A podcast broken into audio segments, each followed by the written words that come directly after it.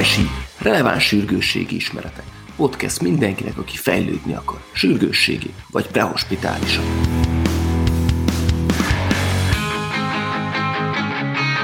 Sziasztok! A mai epizódunk témája a nikotin mérgezés. Azért választottuk ezt a témát, mert ez a típusú mérgezés a napjainkban egyre terjedő különböző nikotin tartalmú termékek terjedésével ugye egyre gyakrabban fordul elő, és egy elég könnyen elérhető méregről van szó. Ugye gondoljunk csak az e-cigarettákra, az igen népszerű snüszre, és vannak még különböző nikotinos termékek emellett, például a dohányzással leszoktató különböző tapaszok, rágógumik, vagy akár nikotin tartalmú likvidek. Szóval nézzük át ezt a témát. Kezdjük néhány adattal. Tehát a nikotinnak a felezési ideje 2 óra. A metabolizmusa a májban történik, ez a sokat ismert, sokat emlekedett citokrom P450 enzimrendszeren keresztül bomlik, és 85%-ban egy konitin E nevezetű vegyületi alakul át, ami később a diagnosztikában hasznos lehet, de valljuk meg, hogy igazából nagy jelentősége nincs. Ami érdekes, hogy a halálos dózis az 30 kötője 60 mg, és akár már egy snüssz is mérgezést okozhat, mert abban 11-27 nikot, mg nikotin van, ami felszívódhat. A nikotinos rágó az ilyen 2-4 mg nikotin tartalmaz, egy cigaretta az 7 kötője 20 mg nikotin tartalmazhat, de csak 1-2 mg szívódik fel, tehát igazából 3-4 cigaretta gyors elszívása kellene az, hogy ennyi nikotinmérgezést kaphassunk. Tehát relatíve igazából, hogy nézzük, viszonylag könnyen nagyobb dózisban be tudunk juttatni a szervezetünkbe nikotinból. A leggyakoribb expozíciókat elég könnyű föl lehet ismerni, gyakorlatilag föl is soroltuk. Ugye akkor még egyszer ismételve, tehát a, például, hogyha valaki nikotinos oldatot nyel, vagy bőrön keresztül nikotinos oldat szívódik fel, transzdermális nikotin tapaszt nyelése, dohány vagy dohánytermék nyelése, illetve snüsz okozhat leggyakrabban mérgezést.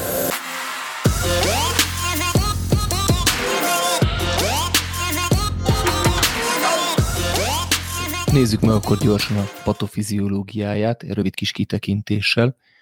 Ami érdekes, ugye, hogy a nikotin nagyon meglepő módon a nikotinos acetilkolin receptorokhoz kötődik. Gondoltad volna, Béci? Á, soha életemben. Szóval, miután bekötődik a kolinér receptorokhoz, annak az agonistája lesz, azaz stimulálja a nikotinos acetilkolin receptorokat. Ilyen nikotinos acetilkolin receptorok vannak centrálisan, és az autonóm idegrendszerben, valamint a neuromuszkuláris junkciókba. Ebből következőleg, hogy stimulálja ezeket a receptorokat, ebből következnek a hatásai is. Alacsony dózisban stimulálja ezeket a receptorokat, míg magas dózisban vagy hosszantartó dózisban vagy hosszantartó expozícióban egy gátló effektusa lesz, egy neuromuszkuláris blokkádot tud létrehozni. Így gyakorlatilag egy túladagolás esetén majd beszélünk róla, de kolinerg-szerű tüneteket fog tudni létrehozni, míg enyhe mérgezéses tünetekben meg stimulás effektusai lesznek. Szóval egy szó mint száz, a nikotinos acetilkolin receptorokat targeteli, eleinte stimulálja őket, utána egy overstimulált, blokkádos állapot fog létrejönni. Nézzük meg most a nikotin hatásokat súlyosság szerint. Ugye megkülönböztetünk enyhe, közepes és súlyos mérgezéseket. Rengeteg tünete van a nikotin mérgezésnek. Felsorolva az enyhe mérgezésnél hányinger, hányás, nyáláválasztás fokozódása, tahikardia, hiperaktivitás gyerekeknél, csecsemőknél aluszékonyság jöhetnek szóba, de tünete lehet még az enyhe mérgezésnek verejtékezés, szédülés is.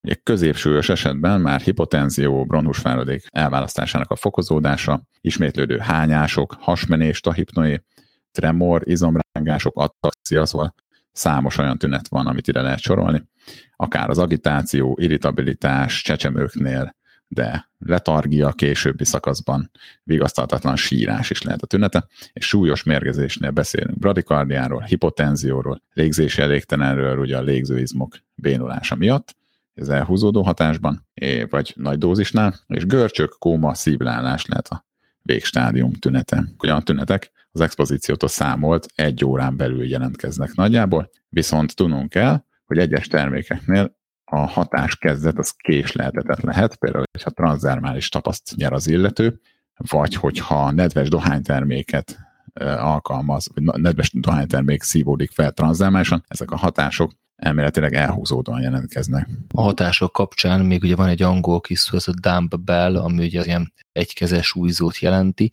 Ha ennek a memomikja, ami alapján lehet végig zongorázni a hatásokat. Ugye így volt a diarrhea, urination, meiosis, bradycardia, emezis, lacrimation, lethargy, salivation, de ezek már a súlyos hatások, ahogy Béci mondta, majd a jegyzetekben megtaláljátok.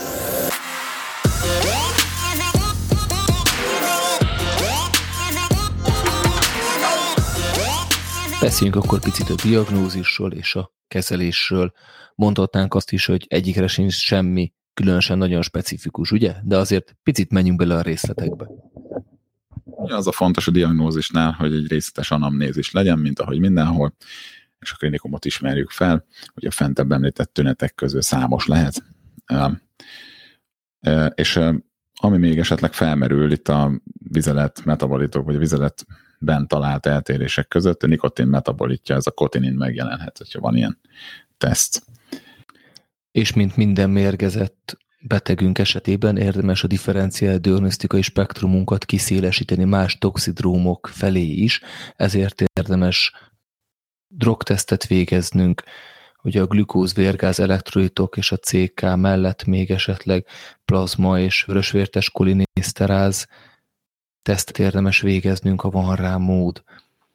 Ha megvan a diagnózisunk, akkor a terápiára rákanyarodhatunk, ami érdekes, hogy nincs antidótuma, tehát a terápia szupportív.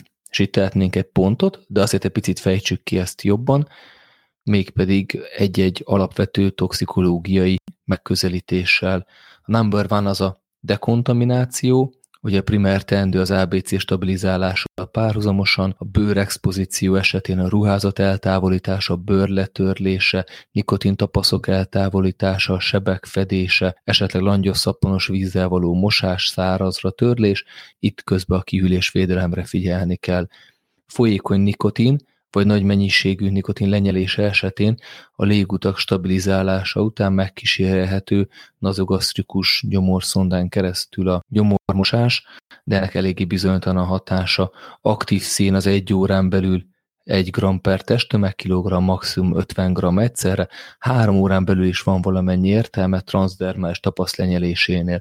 Szóval az elsődleges terápiánk a dekontamináció, a másodlagos vagy a második pontunk, amit tudunk végezni, az pedig a kolinerg toxicitás esetén való teendők.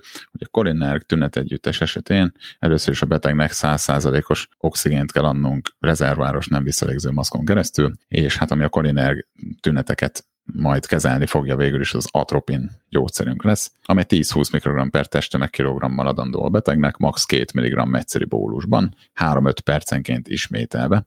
Itt ugye azt kell figyelni, hogy a bronhus szekréció csökkenjen, a spasztikus légzési hang ha lehet szűnjön, tahikardia jöjjön létre, tehát a beteg tahikardizál, ugyanaz azt jelenti, akkor a korinek tünetek elvileg csökkennek. Még ami fontos, megemlítendő, hogy a vázizom gyengeség, bénulás, bronhosszekréció fokozódás esetén a szukcinélkolinnak a kerülése az egy fontos szempont, hiszen ez is a, azokat a receptorokat, szukcinélkolin és a acetilkolin nos receptorokat fogja stimulálni hasonlóan a nikotinhez, tehát a mérgezést ronthatja. Illetve a kolinerg toxicitás kezelésére az ipratropium inhalálása, tehát a beroduvár adása jöhet még szóba. És akkor a harmadik pontunk következik itt az ellátásban, ami a...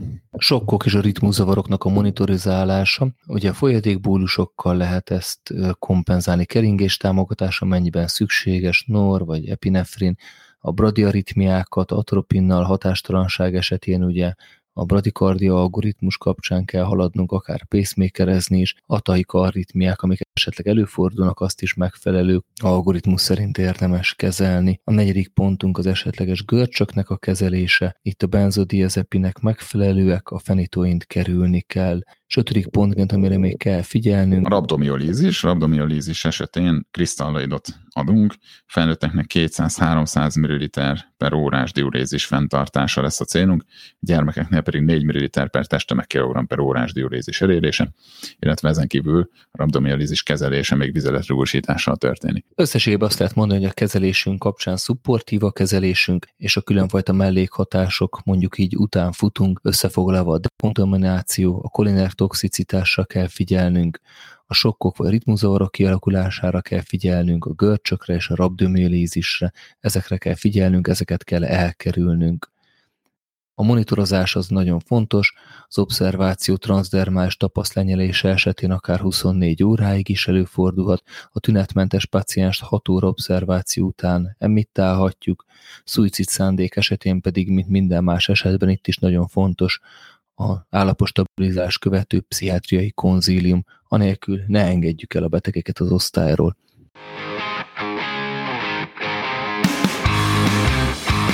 Ez volt az RSI Podcast. Köszönjük, hogy velünk tartottatok. Kövessetek máskor is. Sziasztok!